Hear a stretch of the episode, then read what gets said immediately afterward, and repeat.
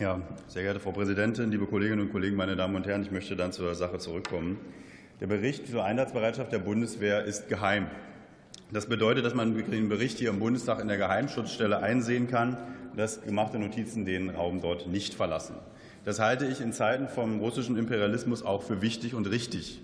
Insbesondere wenn man nach dem AfD-Antrag noch detailliertere und systematischere Angaben dort finden soll.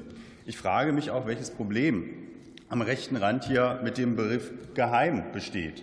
Warum müssen, machen Sie diesen Punkt und diese Einsatzbereitschaft der Bundeswehr hier heute öffentlich und wollen das in der Zukunft auch mehr tun? Bekommen Ihre Mitarbeiter, die heute hier schon Thema waren, entweder die Sicherheitsfreigabe nicht, um diesen geheimen Bericht einzusehen? Das wäre beispielsweise der Fall, wenn die Verflechtungen mit dem Aggressor Russland zu eng sind, wenn Erpressbarkeit besteht, weil unklare finanzielle Lebensverhältnisse vorliegen oder wenn Strafverfahren vorhanden sind dann haben Sie hier ein Problem, diesen Bericht einzusehen. Das ist dann aber Ihr Problem, und das ist zum Glück nicht das Problem des Bundestags, meine Damen und Herren. Die Bundeswehr ist dazu da, uns vor Bedrohung von außen zu schützen. Informationen, die unsere Streitkräfte bei diesem Auftrag schwächen, müssen daher geheim sein. Insbesondere wenn mitten in Europa ein völkerrechtswidriger Angriffskrieg geführt wird, bei dem Kindergärten und Wohnblöcke mit Raketen beschossen werden. Diese Bedrohungen sind real. Sie finden jeden Tag statt. Krankenhäuser werden bombardiert, Kinder werden entführt.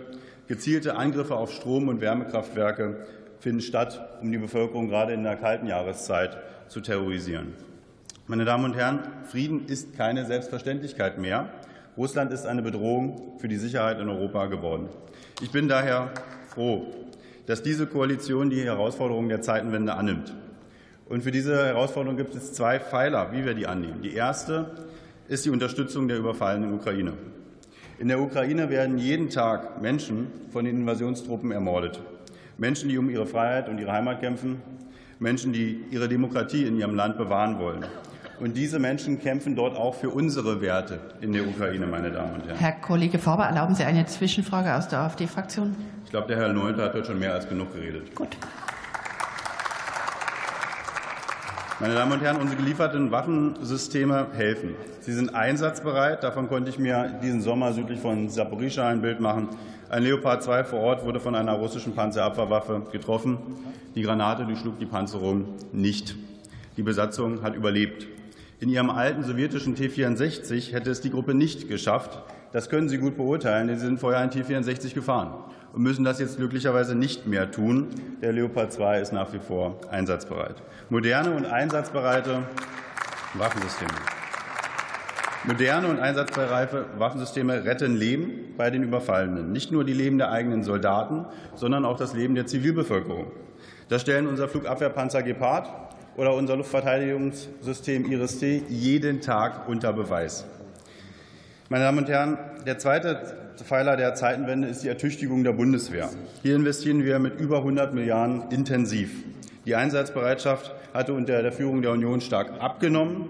Diese Koalition sorgt mithilfe des Sondervermögens dafür, dass Deutschland wieder verteidigungsfähig wird. Wir wir ersetzen altes Gerät durch neues Gerät, und das verbessert die Einsatzbereitschaft. Wir können unsere Bündnisverpflichtung in der NATO ab 2024 wieder erfüllen und erreichen das 2-Prozent-Ziel bei den Verteidigungsausgaben an Bruttoinlandsprodukt. Das heißt übrigens auch, dass wir 98 Prozent des Bruttoinlandsprodukts für andere wichtige Dinge ausgeben. 98 Prozent. Ich finde, das ist eine ganze Menge. Und 2 Prozent für Verteidigungsausgaben dürfen es dann doch auch sein für eine verteidigungsfähige Bundeswehr. Meine Damen und Herren, die Trendwende Einsatzbereitschaft ist da. Die Lücken bei Personal, Material, Ersatzteilen und Munition können nach einer jahrzehntelangen Unterfinanzierung allerdings nicht mit einem Federstrich geschlossen werden. Ich begrüße, dass die Berichte zur materiellen Einsatzbereitschaft von nun an neben dem Material auch die Personalsituation und die Ersatzteillage berücksichtigen. Meine Damen und Herren, die Probleme bei der Einsatzbereitschaft sind seit Jahren Presse diskutiert, presseöffentlich. Diese Koalition geht sie jetzt entschieden an, und das ist auch gut so. Vielen Dank.